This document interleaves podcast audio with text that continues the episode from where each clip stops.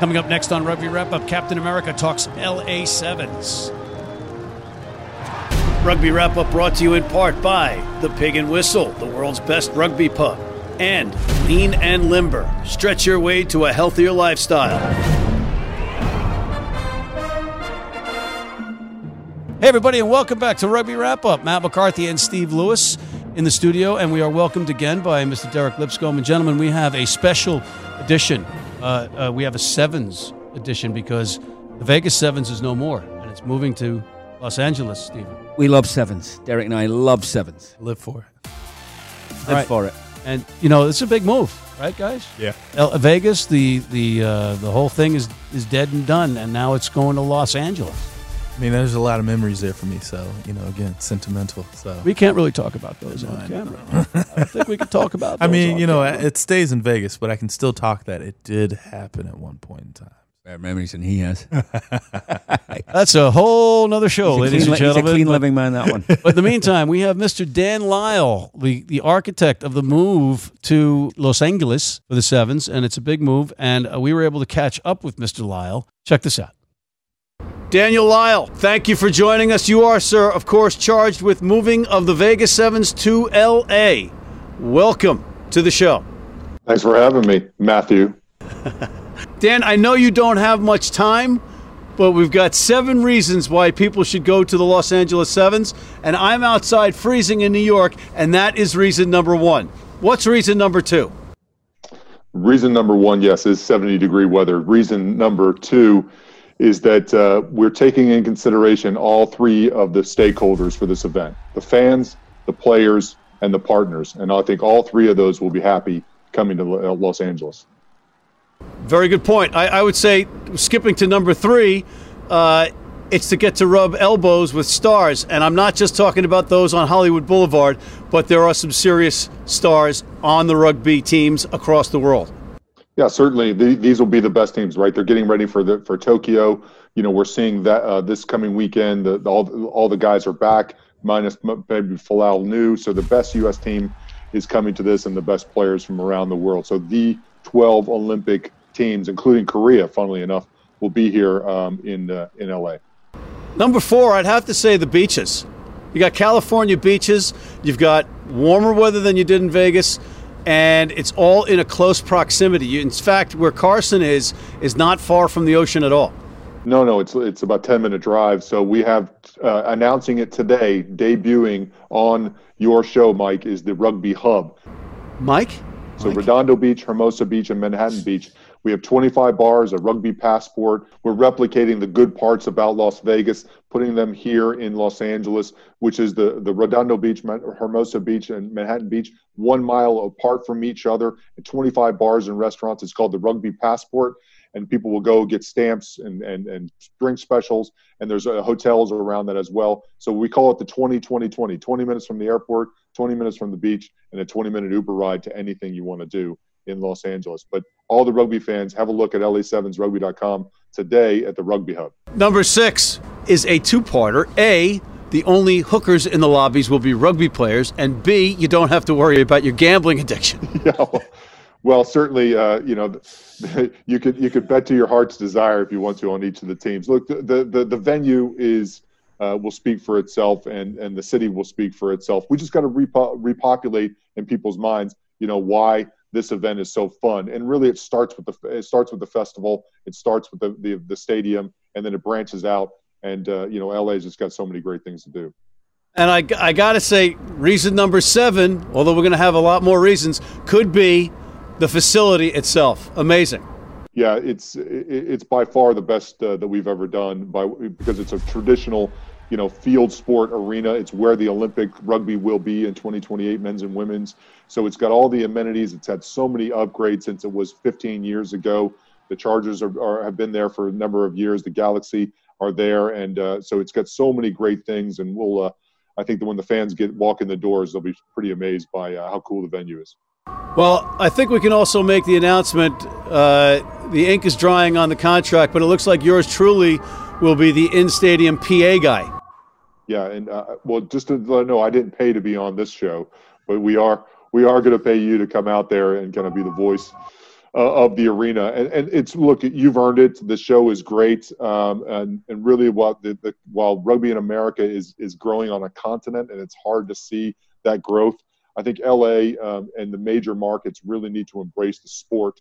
You know, for the for the sport to really blow blow up in America like we all want it to be. So, you know, getting it getting uh, LA and, and and a run into the Olympics, getting some stuff in New York and then and then filling in the, the middle is probably where we're all going. But it's great that we can have this bi-coastal relationship, you know, and then all meet in LA, Matt.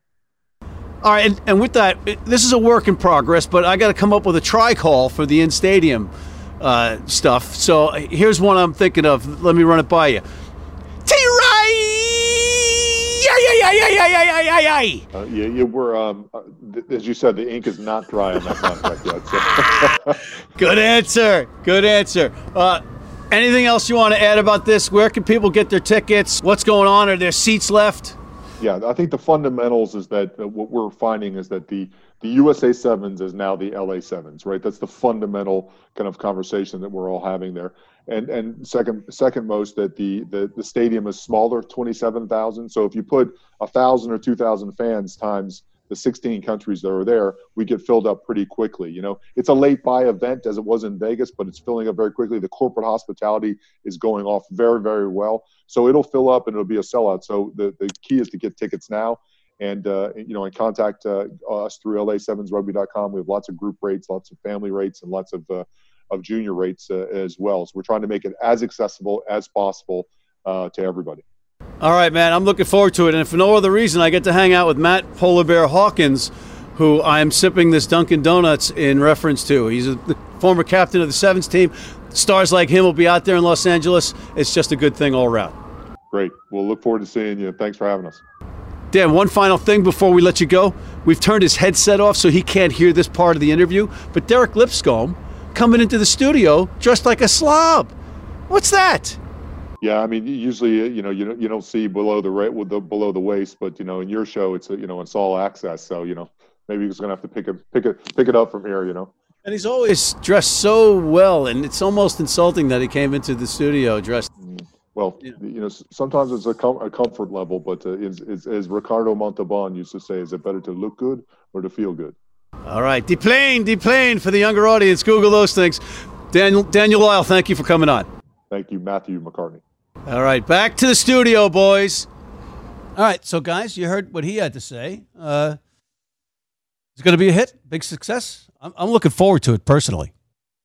Yeah, well, it's a new chapter, right? Um, as I say, you know, Vegas was a big weekend in USA rugby, so to recapture the magic, you know, it, you can't expect it to happen this year. It's a easily a better facility.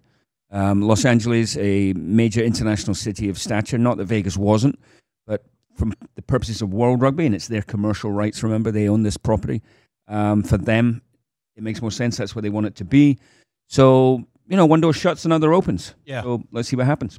I mean, Derek, for a from a lot player of standpoint, w- Yeah, I mean, you know, just from from seeing, you know, even where I kind of got like my start sevens wise on that big stage, you know, it was Vegas for me, and so I'm thinking about you know those college players, um, some of those younger club players that are going to get a chance to kind of play out on that field, and you know, not only take that experience, but also understand that you know Yeah. this is what it's going to take if you want to play at the big leagues, and so you know, for them that's going to be a stepping stone, and so for LA to kind of take that from Vegas, it's going to be a very interesting move, but you know, for a lot of those players, it's going to be their norm. So you got to make sure that you know we can do it up as much as we can in this first year, kind of garner, very good point. yeah, as much uh, interest as we can, and then kind of build it up from there.